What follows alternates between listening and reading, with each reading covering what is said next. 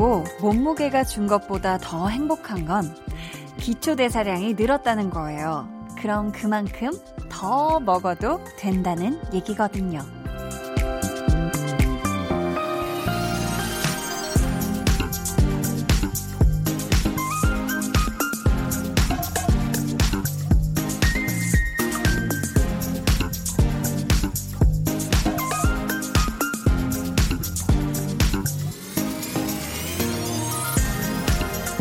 몸을 움직이는 데 필요한 열량이 있는 것처럼 마음에도 건강하게 살아가기 위해 채워야 하는 기초대사량이 있지 않을까요? 사람이 사람답게 살기 위한 에너지. 여러분은 어디에서 어떻게 얻고 계신가요? 지금부터 2시간 바라는 만큼 많이 받아가셨으면 좋겠네요. 강한나의 볼륨을 높여요. 저는 DJ 강한나입니다. 강한나의 볼륨을 높여요. 시작했고요. 오늘 첫 곡은 소란의 리코타 치즈 샐러드였습니다. 음.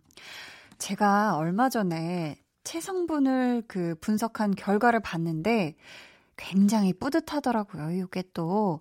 왜냐면은 진짜 오프닝에 말씀드렸던 것처럼 기초 대사량이 늘었거든요. 그래서, 와, 내가 진짜 여태까지 운동을 오래 쉬다가 다시 했는데 진짜 열심히 했구나. 내가 잘 해왔구나. 라는 스스로 뿌듯함이 생각이 들면서 한편으로 야, 요거 기초대사량 늘었으면 뭘 좀 더 먹어도 되겠는데 그러면 어떤 맛있는 거 먹을까 하고 또 아주 행복한 고민을 했어요. 이 늘어난 만큼 뭘 먹으면 잘했다 소문이 날까. 근데 정말 이런 즐거운 생각도 내 마음에 필요한 에너지를 좀 더해주지 않나 싶거든요. 기왕이면 건강한 마음이었으면 좋겠고, 막 뒤숭숭하거나 시끄럽지 않고 아주 평온한 그런 평화로운 마음. 그 마음을 위해 지금 볼륨에 찾아오셨다면 아주 제대로 찾아오셨습니다. 여기가 또 심신 안정 맛집으로 아주 소문이 뾰로로록이 멋지 나왔는데 소문이 날 예정이에요. 네. 그렇거든요. 자, 오늘 2부에는요. 배우를 공부하는 시간이죠. 배우는 일요일 백은하 소장님과 함께 하고요. 이번 주 주인공은요. 영화 은교로 데뷔를 해서 매 작품 자신만의 연기색을 확실하게 보여주고 계신 그런 분이죠. 김고은 씨 이야기 나눠볼게요. 기대해 주시고요. 그럼 저는 볼륨을 살리는 에너지 광고 후에 다시 올게요. volume up, tension up, listen up. 한나쌤, 첫사랑 이야기 해주세요. 이야, 때는 바야흐로 초등학교 1학년 때였어요. 그 친구가 이분 다녔는데 솜사탕 노래를 부르면서 율동을 했어요. 다 같이 일어나서. 야, 근데 그 친구가 정말 너무 좋았던 저의 첫사랑이었습니다. 됐죠? 아, 뭐야, 어떡하라고. 아무튼, 네. 자, 자, 자. 자, 7764님께서요. 매일 저녁 8시, 강한 나의 볼륨을 높여요.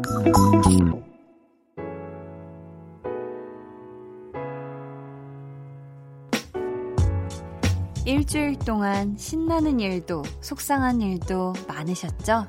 제가 다 들어드립니다. 볼륨 타임라인.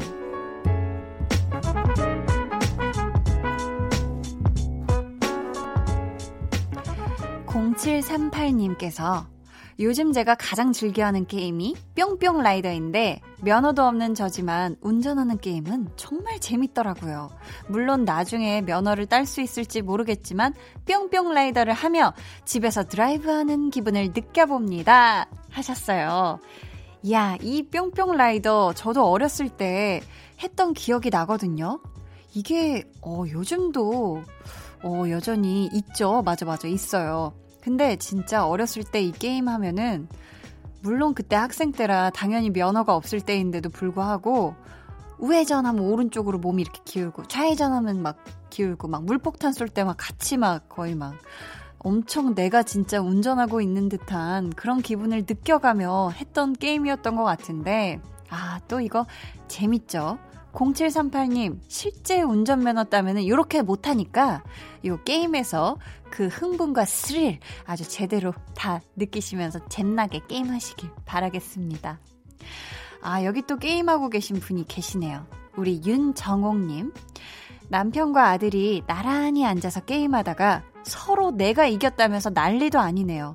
큰 애기, 작은 애기 똑같아서 속 터질 것 같아요. 크크. 라고 보내주셨습니다. 아, 이렇게 또 치열하군요. 그쵸? 집에 이렇게 남편과 아들이 나란히 앉아서 게임하다가 야 내가 이겼잖아. 아니거든 내가 이겼거든. 아빠가 안 이겼다고. 뭐 이런 그런 굉장히 모습을 보고 있으면 아내분 입장에서 엄마의 입장에서 참 누구 편을 손들어주기도 그렇고 가만히 보고 있으면 참 여러 여러 감정이 드실 것 같은데요.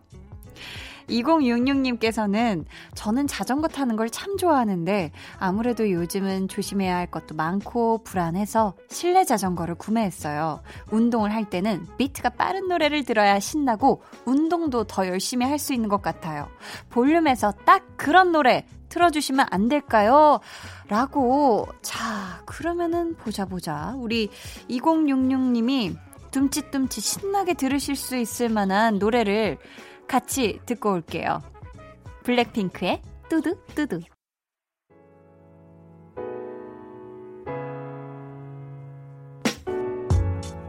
블랙핑크의 뚜두뚜두 듣고 왔습니다. 4041님, 저는 정말 빵을 좋아하는 빵순이인데요. 친구가 직접 만들어 보면 버터랑 설탕이 왕창 들어가서 그걸 보면 저절로 먹는 양이 줄어들 거라고 하더라고요. 그래서 오븐도 사고 베이킹 책도 여러 권 사서 직접 만들었는데 이게 웬걸? 더 맛있는 거예요. 그래서 그냥 걱정하지 않고 많이 먹기로 했어요. 웃음 웃음. 이번엔 피자빵을 만들었는데 꿀맛이었어요. 라고 보내주셨습니다. 어, 사실 저도 얼마 전에, 어, 저희 친 언니와 함께, 어, 저의 최애 빵집, 네, 제가 생각하는 제일 맛있는 빵집 거기에 가서 과자도 구워보고, 막 케이크도 만들어보고, 베이킹 수업을 받았거든요. 근데 저는 오히려 반대로, 와, 생각보다 버터가 이렇게 많이 안 들어가네. 생각보다 설탕이 별로 많이 안 들어가네. 느꼈거든요.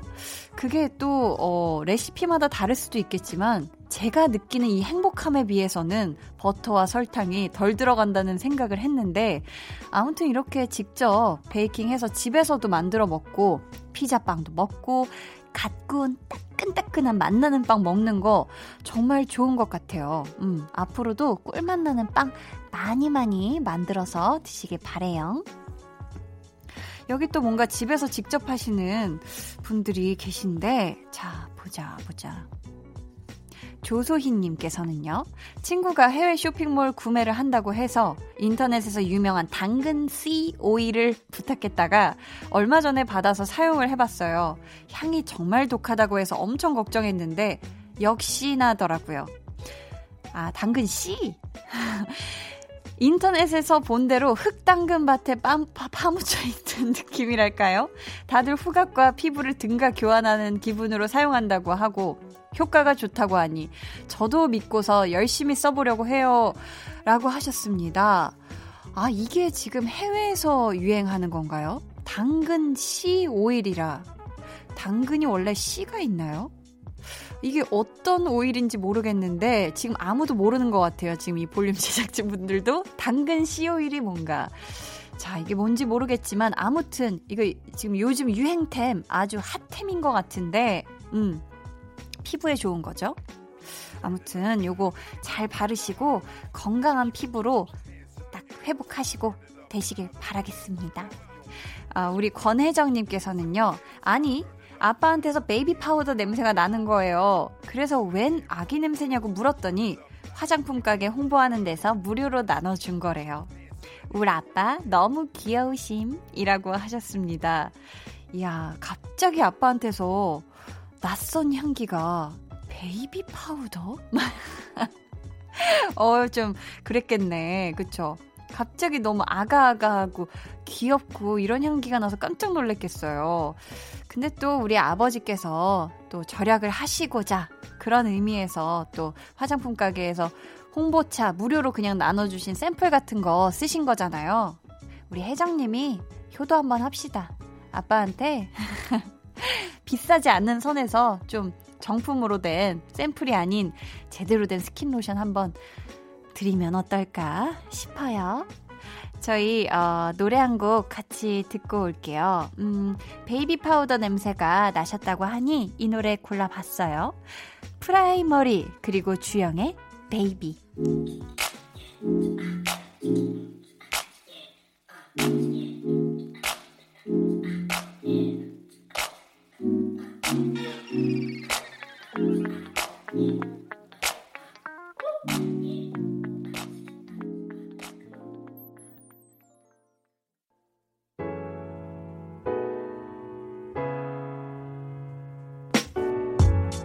프라이머리 주영의 Baby 듣고 오셨고요. 음, 2081님 오전 8시 30분까지 카페 알바 가는 딸 8시에 집에서 나가야 하는데 카페 열쇠가 없다며 찾고 있길래 책상 위, 아래, 가방 다 같이 찾아봐도 없더라고요. 그런데 딸이 세탁기 속 바지 주머니에서 열쇠를 꺼내네요. 유유. 결국 지각도 했고요. 딸아, 그런 건 전날 미리미리 확인하면 안 되겠니? 유유. 라고 지금 맴이 너무 속상한 우리 마음이 보내주셨어요, 엄마가. 아이고, 저런저런.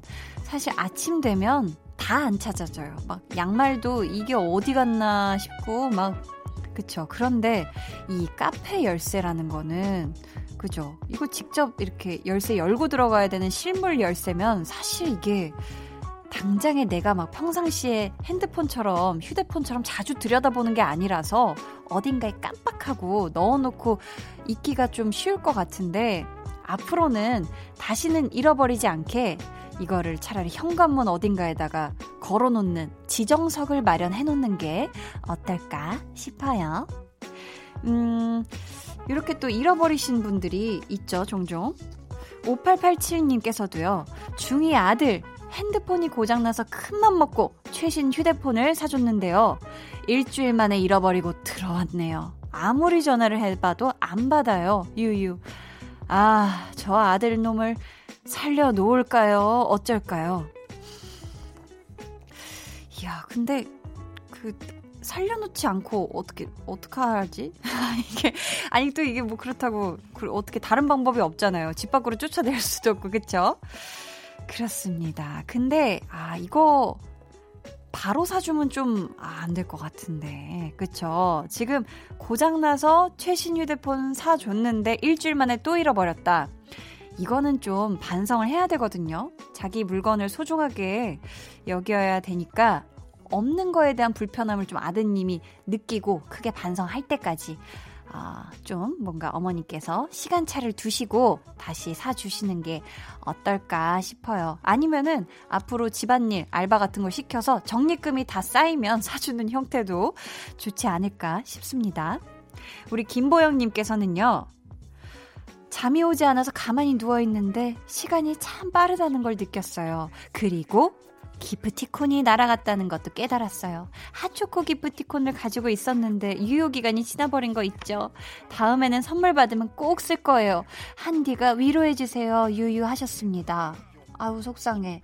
한디가 토닥토닥 해주는 의미로 이 노래 들려드릴 거예요. 어, 더 1975의 초콜릿.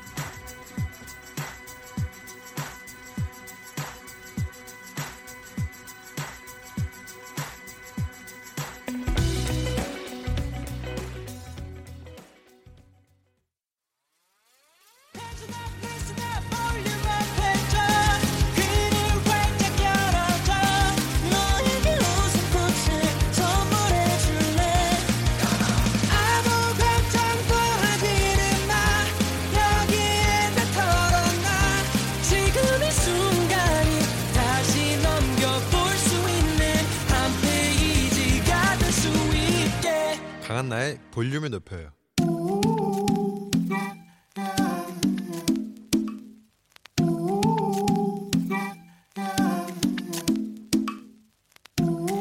볼륨 가족이라면 누구나 무엇이든지 마음껏 자랑하세요.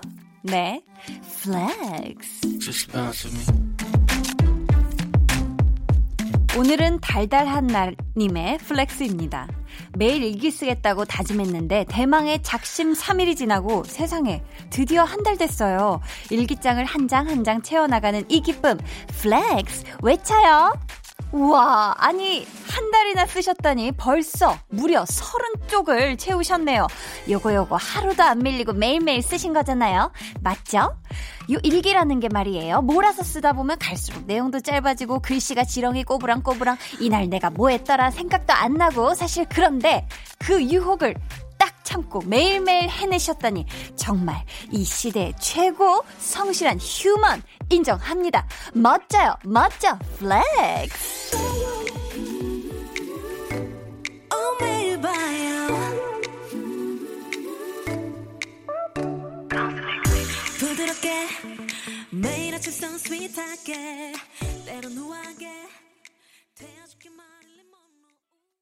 네, 오늘은 달달한 날님의 넷플렉스였고요. 이어서 들려드린 노래는 마마무의 매일 봐요 였습니다. 사연 감사하고요. 저희가 선물 보내드릴게요. 자, 여러분도 이렇게 볼륨 가족들에게 자랑하고 싶은 이야기 있으시면 언제든지 얼마든지 사연 많이 보내주세요. 강한나의 볼륨을 높여요 홈페이지 게시판에 남겨주셔도 좋고요. 문자나 콩으로 참여해주셔도 좋습니다. 그럼 저는 광고 듣고 배우는 일요일 배우연구소의 백은하 소장님과 돌아올게요.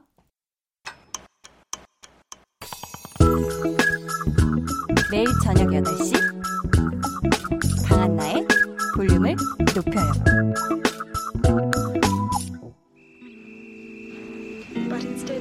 Instead I stand still, heart cracking. Those little curls on the back of his head bouncing. as he steps out of my life. Whatever. 매주 일요일 단 한 명의 배우를 집중 탐구합니다. 배우는 일요일.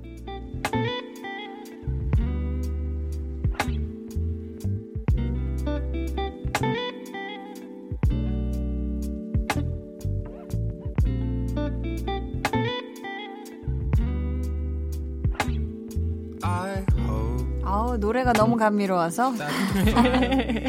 아, 백은하 소장님 네. 잘 지내셨어요? 감미롭게 잘 지내고 있습니다. 어, 인별그램 보니까 뭔가 지금 탈고를 하신 것 같던데요, 책을? 네, 지난 몇 달 동안 오랫동안 또 인터뷰하고 또 준비했던 책을 드디어 원고를 다 써서. 아, 아. 정말 정말 축하드립니다. 되게 네. 참 그렇게 한번 좀 큰 원고를 한번 끝내고 나면 정말 음. 그날은 뿌듯해서 술을 마시고 싶더라고요.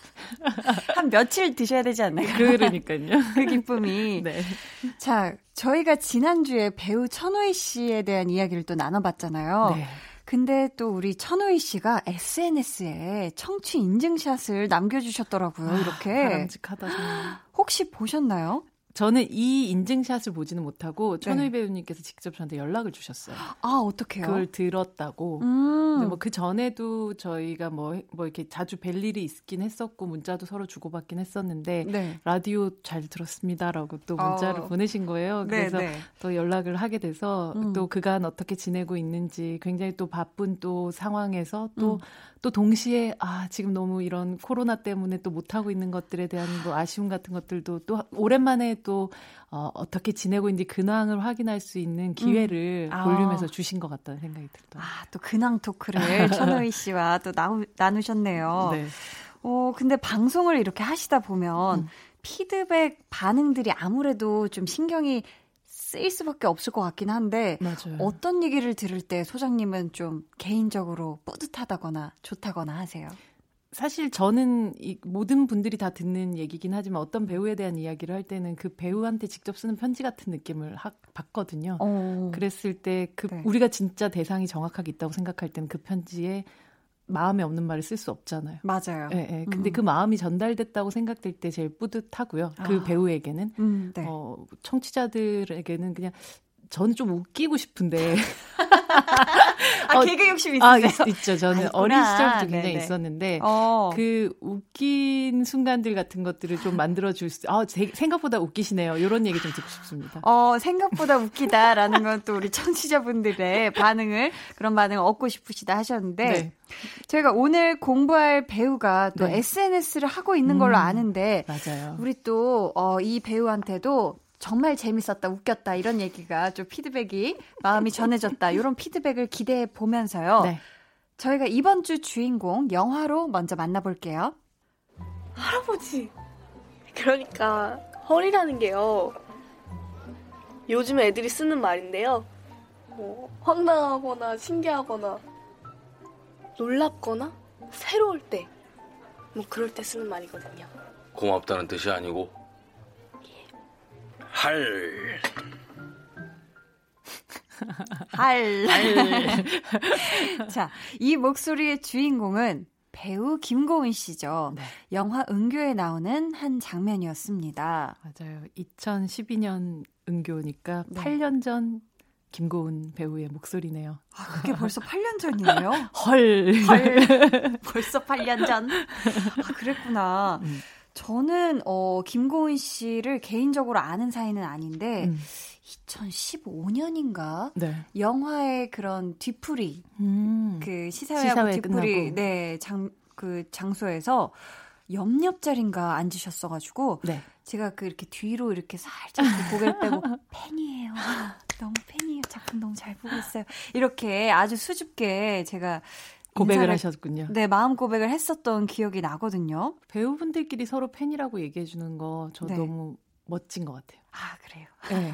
서로가, 어. 어. 서로가 할 수 없는 것들을 해내고 있는 사람들끼리. 맞아요. 서로에게 어. 응원의 말이라고 생각을 하거든요. 어. 물론 진짜 팬인 경우도 있고. 네, 하지만 팬이에요 라고 음. 서로 얘기해 줄 수 있는 그 관계들 굉장히 좋은 것 같아요. 아마 김고은 아, 배우도 네. 뭐 직접 들어보진 않았지만 그 순간 되게 음, 음. 뿌듯해하고 즐거워했을 것 같긴 하네요. 아, 그러니까. 그랬으면 좋겠네요. 음. 저희가 그러면 우리 또 김고은 씨의 프로필부터 훑어보고 시작할게요. 음악 주세요.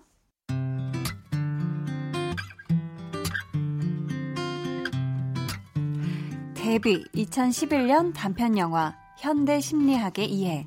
대표작 영화 은교 차이나타운 협력 카레 기억 개춘 할망 변산 유열의 음악 앨범 드라마 치즈 인 더 트랩 도깨비 더킹 영원의 군주 대표 수상 경력 2012 대종영화 대종상 영화제 청룡 영화상 신인 여우상, 2013 올해의 영화상 신인 여우상, 2015 부천 국제 판타스틱 영화제 판타지아 어워드, 2016 백상예술대상 TV 부문 여자 신인 연기상, 2020년 현재 매력 만점 로코 드라마와 영화 씬을 오가며 사람들 마음속에 진한 인상을 새기고 있는 배우 어, 방금 지금 또 프로필을 소개해드리면서 흘렀던 음악은요. 드라마 도깨비 OST죠. 10cm의 내 눈에만 보여 연주곡 버전이었습니다. 아, 도깨비란 드라마를 음. 통해서 네. 우리가 아주 사랑하던 영화인이 사랑하던 김고은이란 배우가 네. 정말 전 그 아시아로 아, 나가서 음. 사랑을 받게 됐었던 그런 작품이기도 했네요. 맞아요. 음. 또 우리 김고우 씨는 영화 은교가 어, 첫 번째 장편 영화였죠. 네. 대중들에게는 이 작품이 김고은이라는 배우를 굉장히 강력하게 음. 기억하게 되는 그런 계기였는데요. 그해 음. 정말 신인상의 대부분은 김고은 배우가 음. 휩쓸었다라고 얘기할 정도로 네. 정말 강렬한 등장이었고 아마 네. 2010년 이후로 등장했었던 어떤 배우들 안에서 이만큼 음. 강렬한 등장 신인의 등장이 있었나 싶을 정도로 은교는 어, 김고은이란 배우를 완전 각인시키면서 시작됐었던 음. 그런 작품이었죠. 음, 그러니까요. 영화 시작되면 네. 어, 은교를 연기한 김고은 배우가 했었던 첫 대사가 음. 누구세요? 라고 하는 대사거든요. 아, 그 의자, 의자에 대사였나요? 앉아서 아. 의자에 앉아가지고 잠을 네. 잠을 잠깐 자고 있다가 아, 네, 그때 네. 온 이적효와 또 김무열 씨가 함께 딱 등장을 했을 때 박해일 씨와 누구세요? 이렇게 묻는 장면이었어요. 아, 그게 첫 대사였나요? 네, 그게 장면이자? 스크린 위에서 우리가 아. 장편 영화로 상업 장편 영화로 보는 김고은이란 배우의 첫 대사였어요. 어. 근데 정말 그 대사를 관객들이 했었던 것 같아요. 아. 니저 사람은 도대체 누구야? 음, 햇살을 쫙 내려받고, 예. 아, 바짝바짝 빛나던. 예. 모두가 아. 저 배우의, 저, 어, 소녀의 음. 등장을 굉장히 궁금해 했었던, 누구인지 그 정체를 궁금해 했었던 그런 배우기도 했고. 네. 근데 뭐, 앞서 단편 영화에 대한 이야기도 하셨지만, 네. 실제로 뭐, 한예종 연구원 다니면서 음. 많은 단편들을 찍었고, 그 음. 안에서는 이미 뭐, 이미 준비된 배우로서 이야기들을 많이 들었었던 그런 배우기도 했었죠. 어, 혹시 그 배우 김고은 씨의 단편 영화들 한예종 다니시면서 하셨던 것 중에 볼 수 있는 것도 있나요? 어, 아마 DVD로 나와 있는 것 중에 영아라는 작품이 있는데요. 영아요? 네, 영아라는 음. 작품. 여기서 조연철 배우가 함께 등장을 하는데 네. 고등학교 친구의 장례식을 가는데 음. 거기가 사실은 이 영아라는 김고은 배우가 연기했었던 이 음. 친구의 장례식이에요. 근데 오. 그 어. 장례식장에 갔다가 그 앞에서 영화에 말하자면 유령일 수도 있고 귀신일 수도 있는 그러나 거의 살아있는 것 같은 그 영화를 만나게 되죠. 오. 그러면서 두 사람이 어떤 뭐 잠시 라면도 함께 먹고 하면서 나누게 되는 어떤 대사들 같은 것들이 있는데 네. 어, 그 순간 정말 나의 지금 나, 나는 이미 죽은 사람이라는 것에 대한 그 허망함 같은 것들과 음. 동시에 여전히 너무 살아있는 사람 같은 생생함 같은 걸그 아. 그 단편 영화에서 이 배우가 보여주더라고요. 그래서 아. 굉장히 저도 인상 깊었었던 그런 작품 중에 하나였었는데 네. 결국 이 바로 장편 영화 이어지는 거에 몇년 차이 나지 않는 그 시기 동안에 바로 은교라는 작품으로 아주 화려한 데뷔를 하게 됐죠. 아, 그랬었군요. 저도 그 영화 한번 음. 찾아봐야 되겠네요. 네, 영화라는 작품 음. 아마 그 뭐 독립영화관 이런 데서도 많이 상영 보여주셨던 것 같고요. KBS에서 음. 했었던 그 프로그램 네네. 중에서 어, 아마 찾아보시면 또 찾을 수 있는 경로들이 굉장히 많이 있을 것 같아요. 감사합니다. 음. 저희가 오늘도 또 김고은 씨에 관한 깜짝 퀴즈 준비되어 있으니까요. 끝까지 귀 기울여서 들어주세요. 저희는 노래 듣고 올게요. 음, 드라마 도깨비 OST 듣고 오겠습니다. 찬열 펀치의 Stay With Me. 찬열 그리고 펀치의 Stay With Me 듣고 오셨습니다. 자, 이제 본격적으로 시작해 볼게요. 백은하의 사적인 정의. 음, 소장님의 시선에서 배우 김고은 씨는 어떤 배우인가요? 배우 김고은은 어, 열병 같은 배우인 것 같아요.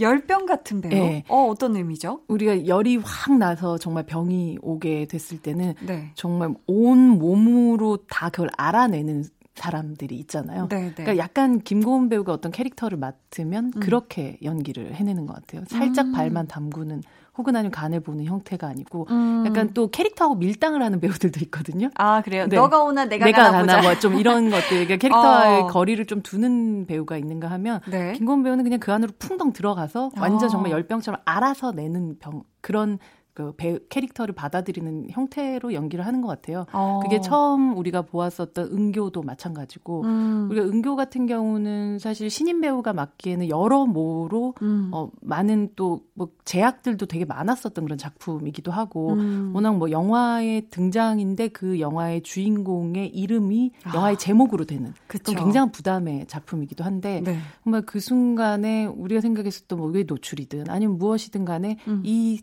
어, 캐릭터가 가지는 한계 같은 것들을 전혀 두려워하지 않았고 네. 본인도 영화를 찍는 동안 너무 행복하게 어. 하지만 그 안에서 정말 끝까지 알아내서 그리고 극복해낸 사람 같은 하... 그런 식으로 연기를 하는 것 같아요. 그 이후에 뭐 연기했었던 차이나타운이라든지 뭐 이런 네. 작품들도 보면 음... 와 저렇게까지라고 생각하지만 네. 의외로 그 집중력과 함께 동시에 아주 막 그냥 풍덩 들어가는 그, 그 하... 방식으로 연기를 하는 것 같아요. 그래서 김고은 씨가 연기하고 있는 어떤 그런 인물들을 봤을 때 뭔가 음, 두려움이 없을 것 같은 그런 맞아요. 느낌 있잖아요. 네, 네. 아, 열병을 앓고 있는 사람이라면 사실 온몸을 다 던지고 아, 음. 온 정신을 다 던지고 음. 다 쏟아내는 스타일인 것 같아요. 그래서 막 분노가 사랑이 막 그것 모든 것들이 그 작은 음. 그 여린 몸 안에서 그냥 다 알아내고 있는 그런 배우라는 음. 느낌을 대부분의 작품에서 저는 받게 되는 것 같아요. 어떻게 네. 보면 누군가가 봤었을 때는 아주 평범한 여성을 연기한 변상 같은 작품에서도 음. 저는 그런 느낌을 받기도 했었거든요. 아, 그러셨어요? 네, 네. 음. 그래서 어, 배우 김고은을 생각하면 물론 여러분들이 도깨비라든지 뭐 지금 음. 뭐 연기하고 있는 드라마들 같은 더킹 같은 경우를 보면 조금 더 트렌디한 느낌의 뭐 젊은 여성 여성 같은 느낌 을 받기도 하겠지만 네. 영화에서 보는 김고은 배우는 훨씬 더 그렇게 더 알아내는 배우, 열병 같은 배우라는 느낌을 받게 되죠. 아, 그렇다면 사람 김고은 씨는 어떤 분일까요? 음. 제가 한 인터뷰에 보니까 외출 준비도 3분이면 된다고 이 정도면 3분 컷이면 굉장히 소탈하신 분 같은데요. 아니 외출 준비가 3분에 되려면 기본기가 있어야지 또 되는 거 아닙니까 이거? 아 그렇게 어 그럴 수도 있겠네요. 소장님이 보시기에 네. 사람 김고은은 어떤 사람인가요? 사람 김고은은 듣고 싶은 사람이에요. 빠밤 듣고 싶은 사람이다.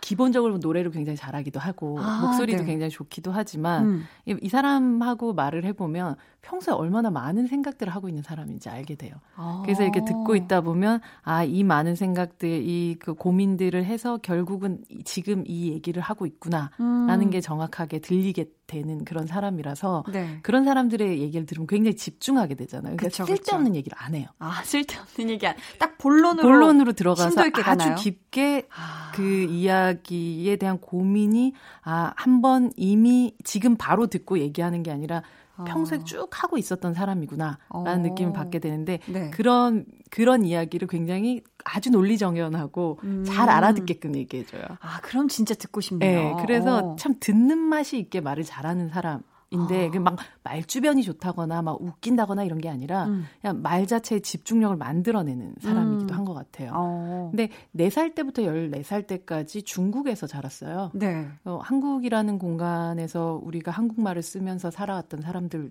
이게 아니기 때문에 네. 오히려 그 타지에서 타국의 언어를 쓰면서 음. 자기의 말이 어떤 방식으로 전달돼야 되는지에 대한 고민들을 많이 했던 사람이라서가 아닐까라고 저는 그 부분에서 좀 추측을 해보는데 네. 얘기를 듣다 보면 아, 어쩜 저렇게 말을 잘하지? 어. 라는 생각을 할 때가 있어요. 어. 그래서 인터뷰를 하면서 저는 보통은 사실 인터뷰가 굉장히 즉흥적으로 듣는 이야기에서 대답을 해야 되는데 네. 그때 이 사람이 평소에 어떤 생각을 했는지가 음. 확 드러나는 순간이기도 하거든요. 그쵸, 그쵸. 네. 평상시에 많은 고민과 음, 생각이 네. 있는 사람인지 그럼 어떤 경우는 아닌지 어? 어? 그런 생각을 해본 적도 없는데 라고 하는 경우들도 있고 물론 아. 그것이 뭐 나쁜 음, 음. 대답이란 건 아니지만 음. 김건배는 어떤 방식으로 이야기를 쳐도 네. 그것에 대한 대답을 준비해 놓고 있는 사람 같은 느낌이 있어요. 아, 그렇구나. 음.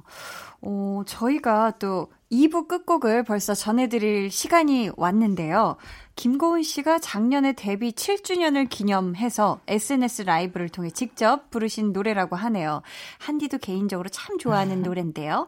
허 피처링 다니엘 시저의 베스트 파트. 우선 김고은 씨 목소리로 살짝 먼저 들어보고요. 이어서 저희가 원곡으로 들려드릴게요. 자, 진짜 다시 이제 해보겠습니다.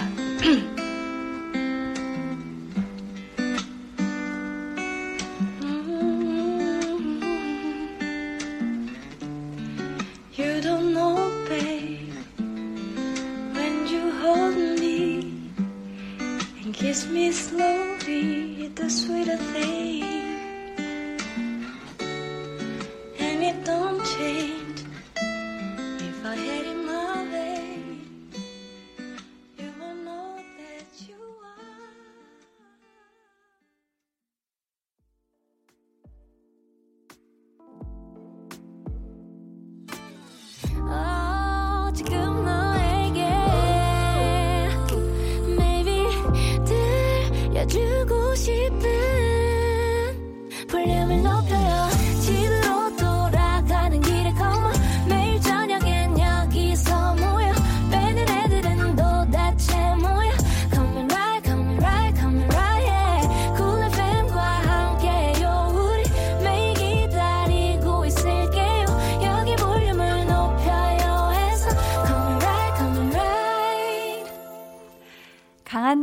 볼륨을 높여요 3부 시작했습니다.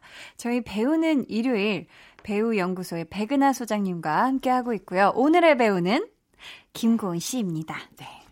유나영 6276님께서요. 연기하신 작품 중에 차이나타운의 일영이라는 캐릭터가 기억에 많이 남아요.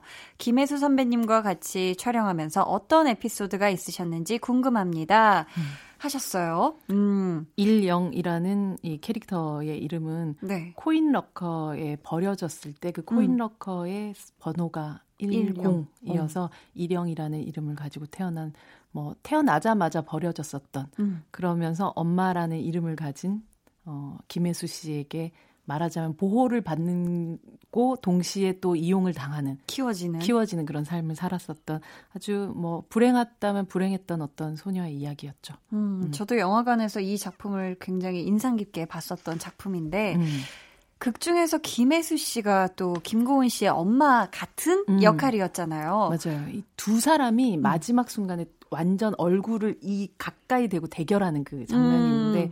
와, 그때 에너지에 있어서는 음. 김고은 배우와 김혜수 배우가 한치도 서로 물러날 생각이 없는 듯한 느낌을 받게 되고 네. 그 캐릭터의 설정상 결국은 엄마가 음. 이령이라는 아이에게 이 생태계의 다음 주도권을 물려주고 떠나게 되는 그 장면이거든요. 음, 네. 그 순간 정말 어린 라이언 킹이 나오는 것 같은 그런 느낌을 받게 돼요.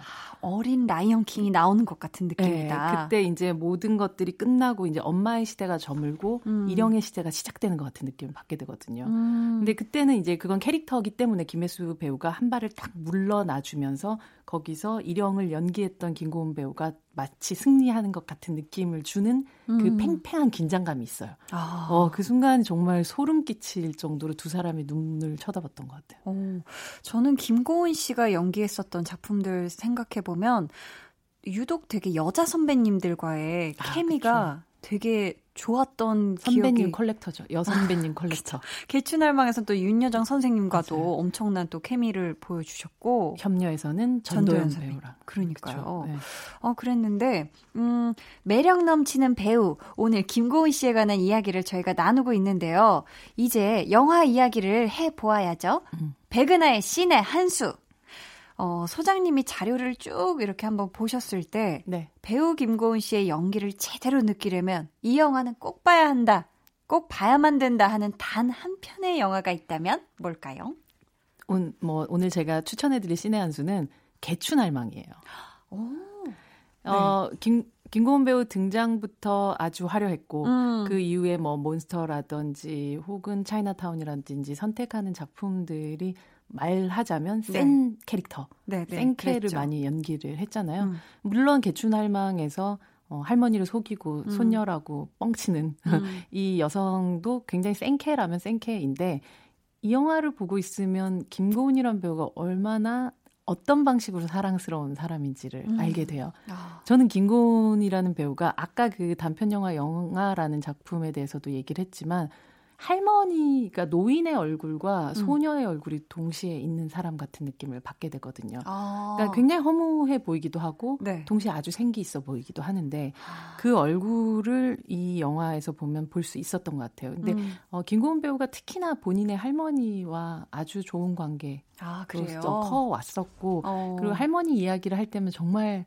되게 생기가 넘쳐요. 아, 그, 하고 싶은 이야기도 네, 많고 네, 감정이 많으시구나 네, 할머니에 그 할머니 대한. 얘기를 들었던 것 중에 가장 인상적이었었던 게 네. 할머니가 그런 얘기를 한 적이 있었대요. 사람은 어, 어느 순간까지만 철이 들고 음. 그 다음부터는 철이 들지 않은 상태로 그대로 늙어간다는 얘기를 하셨대요. 음. 그래서 자기는 어렸을 때 왜 할머 우리 할머니는 저렇게 거울 앞에서 어떤 옷을 입고 아 음. 내가 예쁜가 하면서 막 하는 그 귀여운 모습을 계속 유지할 수 있을까? 음. 누가 봤을 땐 좀 철이 없네.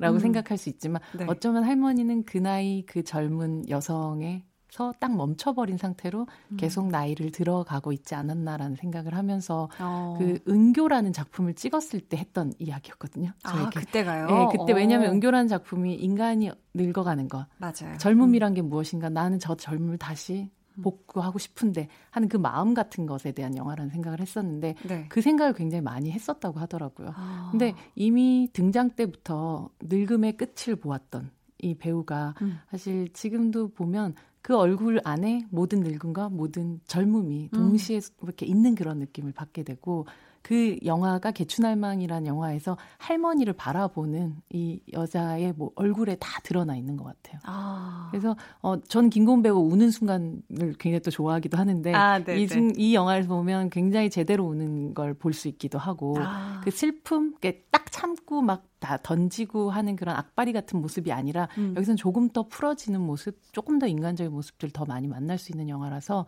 아마 드라마에서 조금 더 사랑스러운 모습을 많이 보셨다면 네. 그 중간에 다른 감정의 고를 만날 수 있는 영화가 바로 개춘할망일 것 같아요. 맞아요. 저도 그래서 어, 이 필모의 모든 작품을 다 보진 못했지만 네. 저도 사실 개춘할망이 정말 좋았거든요. 그쵸. 그런 소장님과 같은 이유에서 음. 저 우는 장면이 기억이 음. 나진 않는데 정말 김고은 배우가 여태까지 보여줬던 느낌과는 다른 결의 음. 그런 어, 일상성도 가지고 맞아요. 그런 부분이 너무 되게 매력적이었어가지고 저는 개춘할망 볼 때 뭔가 그냥 옛날 전도연 선배님 완전 음. 초창기 약간 그런 옛날 그런 느낌도 인어공주 때 네, 막 그런 것도 네. 생각나고 저는 너무 영화 자체도 좋았고 너무 좋았던 작품이었어가지고 음. 저희는 그러면 여기에서 노래를 한 곡 듣고 올게요. 음, 저희가 개춘할망 이야기도 했고 할머니에 관한 노래를 하나 듣고 올까 봐요. 이바디의 아빠를 닮은 소녀. 이바디의 아빠를 닮은 소녀 듣고 오셨습니다. 그리다 1025님께서는요. 개인적으로 김고은 씨는 천진난만하고 깍쟁이 같은 캐릭터가 잘 어울리는 것 같은데 영화에선 주로 무겁고 성격 있는 캐릭터로 나오시더라고요. 작품 선택할 때 시나리오, 감독, 맡게 될 캐릭터 중에 어디에 비중을 두실까요? 하셨는데 소장님 혹시 아시나요? 김고은 씨가 이런 부분에 대해서 좀 이야기를 한 적이 있을까요? 근데 뭐 배우시니까 너무 더 잘 알겠지만 음. 이 모든 것들은 동시에 오지 하나의 어떤 선택을 누군가만 보고 가게 되지는 않는 것 같아요. 맞, 시나리오만 맞아요. 보고 가고 뭐 감독만 보고 가고 뭐 캐릭터만, 보고 가고 이렇게는 안 되죠. 이 모든 것들이 아주 유기적으로 결합돼서 어, 어떤 선택들을 하게 될 거라고 저는 생각하고 그래서 음. 저는 사실 이런 질문 별로 하지 않기 때문에 그 답은 모르긴 하는데 네네. 어 김고은 배우는 어 음. 다른 것보다 몸 쓰는 걸 또 좋아해요. 아, 몸 쓰는 거 좋아해요? 네, 제대로 액션을 보여주는 걸 좋아해요. 아, 그래서 몬스터라는 뭐 이민기 배우와 함께 나왔었던 그 작품을 찍기 준비하기 위해서 네. 어, 그 액션 스쿨에 가가지고 제대로 때리고 제대로 맞는 법. 어. 이런 것들 사실은 더 때리고 사실 공격하는 어, 액션도 굉장히 준비를 많이 했었다고 하더라고요. 음. 어때 태권도도 했고 무용도 아. 했어요. 아 그래요? 네, 그래서 몸을 쓰는 거 자체의 즐거움도 알고 그리고 아. 또 몸을 굉장히 잘 쓰는 배우기도 해서 네. 아마 요즘에 그 드라마 속에서는 조금 더 사랑스러운 얼굴들을 많이 봤다면 네. 아마 영화 속에서 말씀하셨던 대로 좀 무겁고 성격 있는 캐릭터들이 대부분 몸을 움직이거나 어. 어, 액션들이 좀 많은 경우들이 많으니까 그런 선택을 하지 않았나 싶기도 해요. 아. 근데 무용에 대한 얘기를 하니까 네. 그 처음에 인터뷰할 때 김고은 음. 배우 그런 얘기를 해줬는데 중학교 1학년 때 이제 무용을 하게 됐는데 뭐 본인이 원해서 했다기보다 네. 한번 해봤는데 잘해서 아. 계속 이제 잘 해라라고 어. 조금 격려해주는 주변의 분위기여서 네. 이 길로 가는 게 어떠냐고 선생님께서 그렇게 얘기를 하셨는데 어. 그때 이제 이모한테 그런 얘기를 하셨더니 이모 또 그런 무용 하시는 분이시고 해서 음. 어 이런 무대 위에 있을 때 어, 이렇게 행복해? 라고 물으니까 너무너무 행복하다고 얘기를 하셨다는 거예요. 음. 그래서, 아, 그렇다면 이 무용이라는 거는 행복할 수 있는 사람만이 할 수 있는 건가? 라는, 어. 근데 생각해보니까 자기는 연기를 네. 하는 순간 아, 행복. 너무 행복했다는 거예요. 아, 그래서, 그래서 어떤 것을 직업으로 삼고 할 수 있는 거에는 음. 그걸 정말 잘하고 싶다. 혹은 잘할 수 있다라는 능력이 아니라 음. 내가 했을 때 행복한 것. 그래서 그 행복함을 계속 유지시키기 위해서 연기라는 것들을 계속 할 수 있는 환경을 만들어 나가기 위해서 매해 매해 열심히 새로 작품을, 작품들을 해 나간다는 얘기를 하더라고요. 음. 아마 선택이 있다면 그 네. 즐거움, 행복함을 행복. 찾는 것이 아마 김고은 배우의 캐릭 어떤 작품에 대한 선택의 어떤 선택 기준이 아닐까 싶기도 하네요. 어, 그럴 네. 것 같아요. 또 김고은 씨가 지금 뮤지컬 영화 영웅의 개봉도 앞두고 있죠. 그러게요. 올해 아마 여름에 좀 텐트폴로 삼을 만한 큰 영화들이 개봉을 하는데 네. 이 안중근 의사의 이야기를 담은 음. 완전 뮤지컬 영화. 정성화 배우가 나오는 이 영웅이라는 작품에서 네. 또 제가 아까 듣고 싶은 사람이라고 얘기를 했잖아요. 음. 김고은 배우의 아마 노래하는 목소리를 듣게 될 수 있을 것 같아요. 어, 굉장히 기대되네요. 사실 이게 그냥 또 뮤지컬 작품으로도 워낙에 그쵸. 또 유명한 작품이잖아요. 음. 영화로 탄생을 이렇게 음. 또 하네요. 그 한국에서는 사실 뮤지컬 영화가 잘 안 된다라는 어떤 인식이 많지만 음. 또 우리가 라라랜드도 엄청 사랑했었던 민족이고 음. 우리가 어떤 민족입니까? 네. 춤과 노래와 아, 흥이 있는 음, 그리고 게다가 또 아, 가장 대한민국 의 정체성에 대한 이야기이기도 해서 음. 좀 기대를 하고 있는 그런 작품이기도 한데요. 네. 또 김고은 배우가 그런 시대 속에서 어떤 얼굴을 보여줄지 기대를 음. 하고 있어요. 굉장히 현대적인 얼굴이라고 많이들 생각을 하시잖아요. 어, 그렇죠. 근데 또 어떤 시대물 속의 김고은이란 배우가 그 시대와 어떻게 어우러질지에 대한 음. 기대가 영웅에서 불러줄 노래에 대한 기대 이상으로 저한테 좀 있는 것 같아요. 그럼 저희가 기대를 하고 뮤지컬 영화 영웅도 기다리고 있겠습니다. 저희 오늘 배우는 일요일 김고은 씨에 대해 공부를 해봤고요. 퀴즈를 내드릴게요. 정답 맞히신 분들 가운데 추첨을 통해 총 다섯 분께 문화상품권 선물 드릴 테니까요. 지금 잘 들어주세요. 소장님. 네. 문제 나갑니다. 이곳은 어디일까요? 인천을 대표하는 명소 중 하나인데요. 이 영화에서는 이렇게 설명합니다.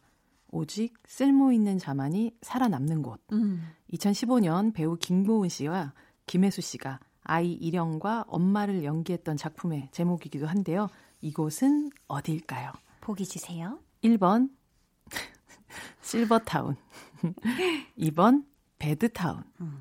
3번 차이나타운 아, 한 번 더. 네. 부탁드립니다. 1번 실버타운, 2번 배드타운, 3번 차이나타운. 아. 네. 음. 인천을 대표하는 명소죠. 네. 자, 문자 번호 샵8910 짧은 문자 50원, 긴 문자 100원이고요. 어플 콩 마이케이는 무료입니다. 정답 아시는 분들 지금 바로 문자 보내 주세요. 네. 자, 영화 유열의 음악 앨범의 마지막 순간 극중 미수와 현우가 만나는 명장면에 흐르던 곡이죠. 김홍범 PD가 참여해 선곡한 아, 이 노래. 그러셨구나. 맞아요. 네, 홍범 PD님이 또 선곡을 네. 기가 막히게 해주셨죠. 어. 저희가 이거 들으면서 소장님과는 인사 나누도록 할게요. 이 노래가 선곡된 것에 대해서 네. 김고은 배우가 굉장히 기뻐했다는 얘기를 전하고 싶습니다. 아, 그래요? 네. 네. 어, 저희 그러면 이 노래 기쁜 마음으로 들을게요. 콜드플레이의 Fix You. 소장님, 다음 주에 봬요. 다음 주에 봬요. 슬프다. 모두 내가 한 선택인데 왜 이렇게 불안할까? 근래 가장 좋았던 일은 딱 하나. 현우 네가 비밀번호를 풀어줬다는 거. 간만에 크게 웃었다. 현우야, 좋은 일 생기면 다시 연락하자. 나도 좋은 일 생기면 연락할게.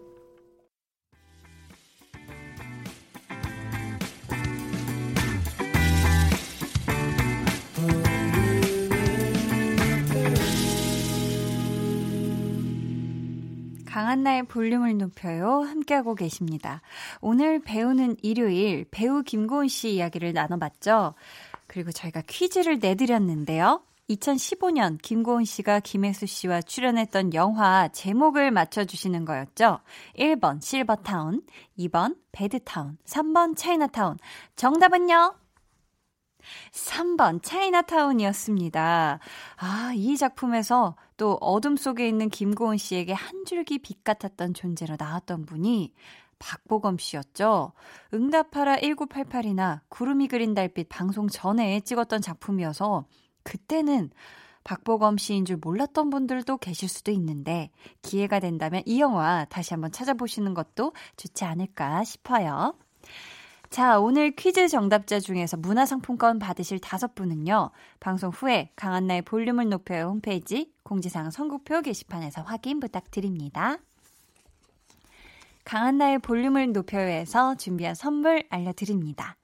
반려동물 한바구스 물지마 마이패드에서 치카치약 2종, 예쁘고 고운님 예님에서 화장품, 천연 화장품 봉프레에서 모바일 상품권, 아름다운 비주얼 아비주에서 뷰티 상품권, 쫀득하게 씹고 풀자 바카스마 젤리, 피부관리 전문점 얼짱몸짱에서 마스크팩, 감성 스트릿 브랜드 플러그앤플레이에서 백팩, 160년 전통의 마르코메에서 미소된장과 소금 세트를 드립니다. 노래 듣고 올게요. 에이프릴의 라라리라라.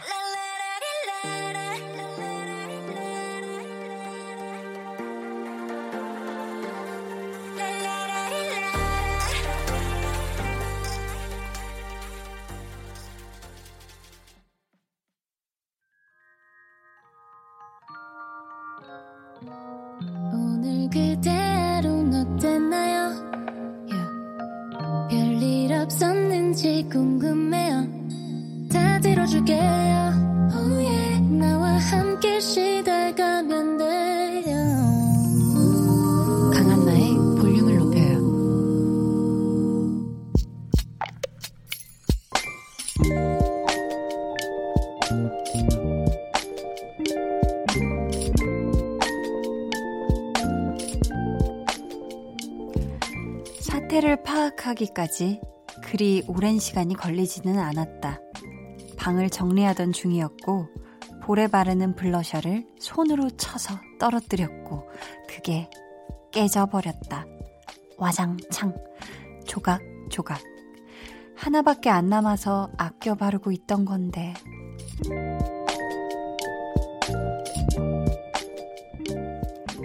현진님의 비밀 계정, 혼자 있는 방. 방 청소는 괜히 해가지고, 힝. 비밀 계정, 혼자 있는 방에 이어서 들려드린 노래는요, 콜드의 와르르였고요. 오늘은 현진님의 사연이었습니다. 저희가 선물 보내드릴게요. 근데 이제 화장하시는 분들, 또 여성분들은 굉장히 공감을 하실 것 같은 게, 볼에 바르는 블러셔도 그렇고, 이 아이섀도우, 그리고, 아, 파우더 컴팩트, 이런 거는 진짜 깨지기가 쉬워요. 아, 저도 뭐, 불과 얼마 전에 그 파우더 깨졌고요. 아이섀도우 깨졌습니다. 이게 정말 순식간에 떨어진 다음에 와장창창하고 이게 깨질 때 진짜 내 마음도 조각조각 나는 듯한 그 정도의 상실감이 있는데 인터넷에 보면은 이런 분들이 정말 많기 때문에 그런지 복구 방법이 있어요. 있는데 그거를 한번 도전을 해보셔도 좋겠고 만약에 아, 그렇게 해서 될 게 아니다. 이미 너무 가루가 났다. 하면은 그 아이를 고이 보내주셔야 하지 않을까 싶어요. 비밀 계정 혼자 있는 방 참여 원하시는 분들은요. 강한나의 볼륨을 높여요 홈페이지 게시판에 사연 많이 남겨주세요.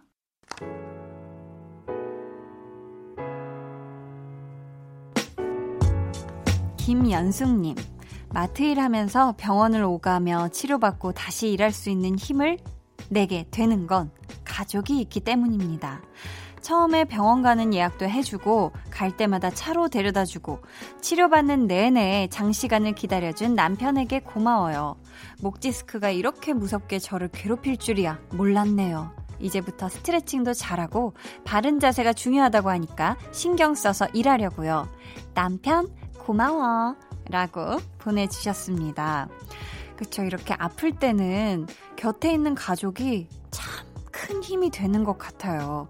우리 연숙님, 앞으로 우리 남편분이랑 같이 건강하게, 꼭 건강하게 아프시지 말고 오래오래 행복하셨으면 좋겠습니다.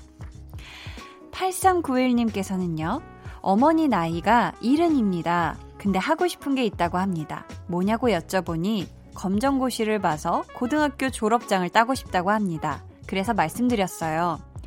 이제부터 편히 공부하시고 제가 뒷바라지를 해드리겠습니다. 라고요.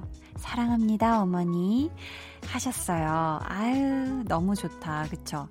우리 어머니들이 우리를 또 이렇게 낳아서 길러주시고 하느라 또 뭔가 또 분명 배우고 싶은 게 있으셨을 텐데 어, 하고 싶은 게 있으셨을 텐데 잠시 멈추고 어, 나중에 해야지 하셨던 게 막 몇십 년이 훌쩍 지나 있을 수도 있거든요. 그런 마음을 헤아려 주는 우리 8391님 같은 자녀분이 있어서 어머니 너무너무 행복하시겠네요. 음. 저희 아, 좀 따뜻한 노래를 같이 듣고 올게요. 다음 주 수요일에 볼빨간 사춘기가 볼륨에 찾아오거든요. 이 노래 같이 듣도록 하겠습니다. 볼빨간 사춘기의 품.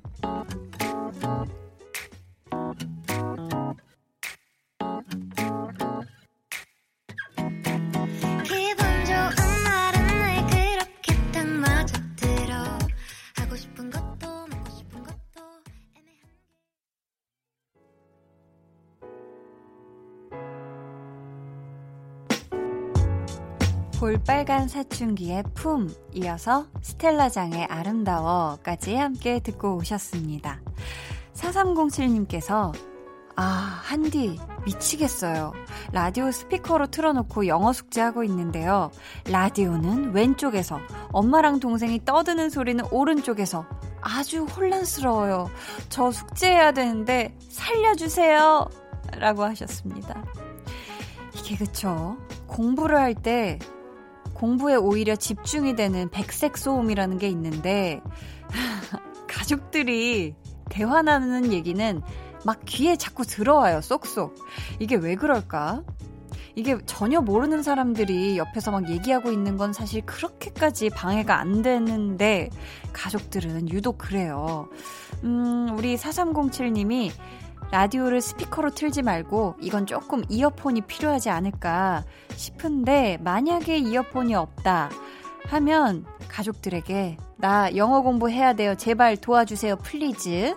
라고 좀 영어로 간곡하게 한마디 세게 외치는 것도 좋지 않을까. Leave me alone. 나를 내버려 두세요. 적절한 표현이 아니었을지 몰라요. 아무튼 영어 영어 공부 화이팅! 자, 지금 또 공부를 열심히 하고 계신 분이 계신데요. 1710님, 취준생입니다. 요즘 상황이 상황인지라 일을 쉬고 있는데 다시 직장 잡기도 쉽지 않네요. 유유.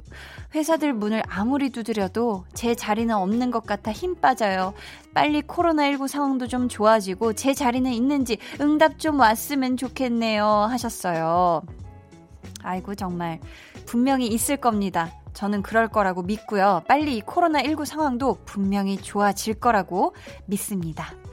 저희 모두가 다 좋아지길 바라는 마음으로 이 노래 들려드릴게요. 제이레빗의 좋은 일이 있을 거야.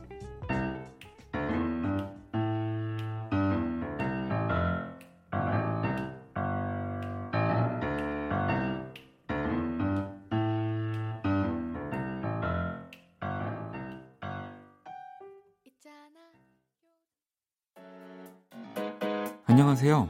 키스터 라디오 DJ 박원입니다. 여러분은 지금 KBS 쿨 FM의 보조개 여신 강한나의 볼륨을 높여요와 함께하고 계십니다. 저는 밤 10시에 올게요.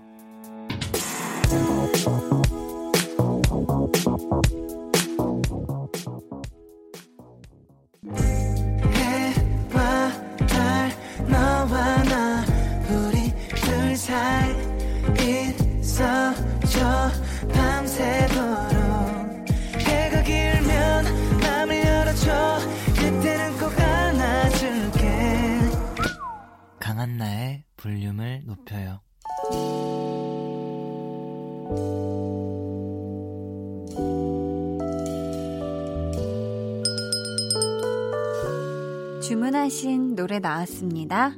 볼륨 오더송.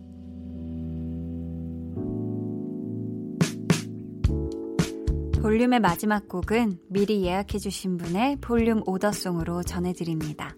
오늘은 이정혜님. 띠동갑 차이 나는 막내 여동생의 25번째 생일입니다. 자격증 준비 중인데 꼭 합격하길 바라요. 하시면서 에릭남 그리고 로꼬의 못 참겠어 주문해 주셨습니다. 생일 너무너무 축하드리고요. 자격증도 꼭 합격하길 바랍니다. 저희가 끝곡으로 노래 들려드릴게요. 내일은요, 볼륨 발레 토킹 유재원 씨와 함께하는 거 아시죠? 여러분 잊지 말고 꼭 찾아와 주세요. 산뜻한 일요일 밤 보내시길 바라면서 지금까지 볼륨을 높여요. 저는 강한나였습니다.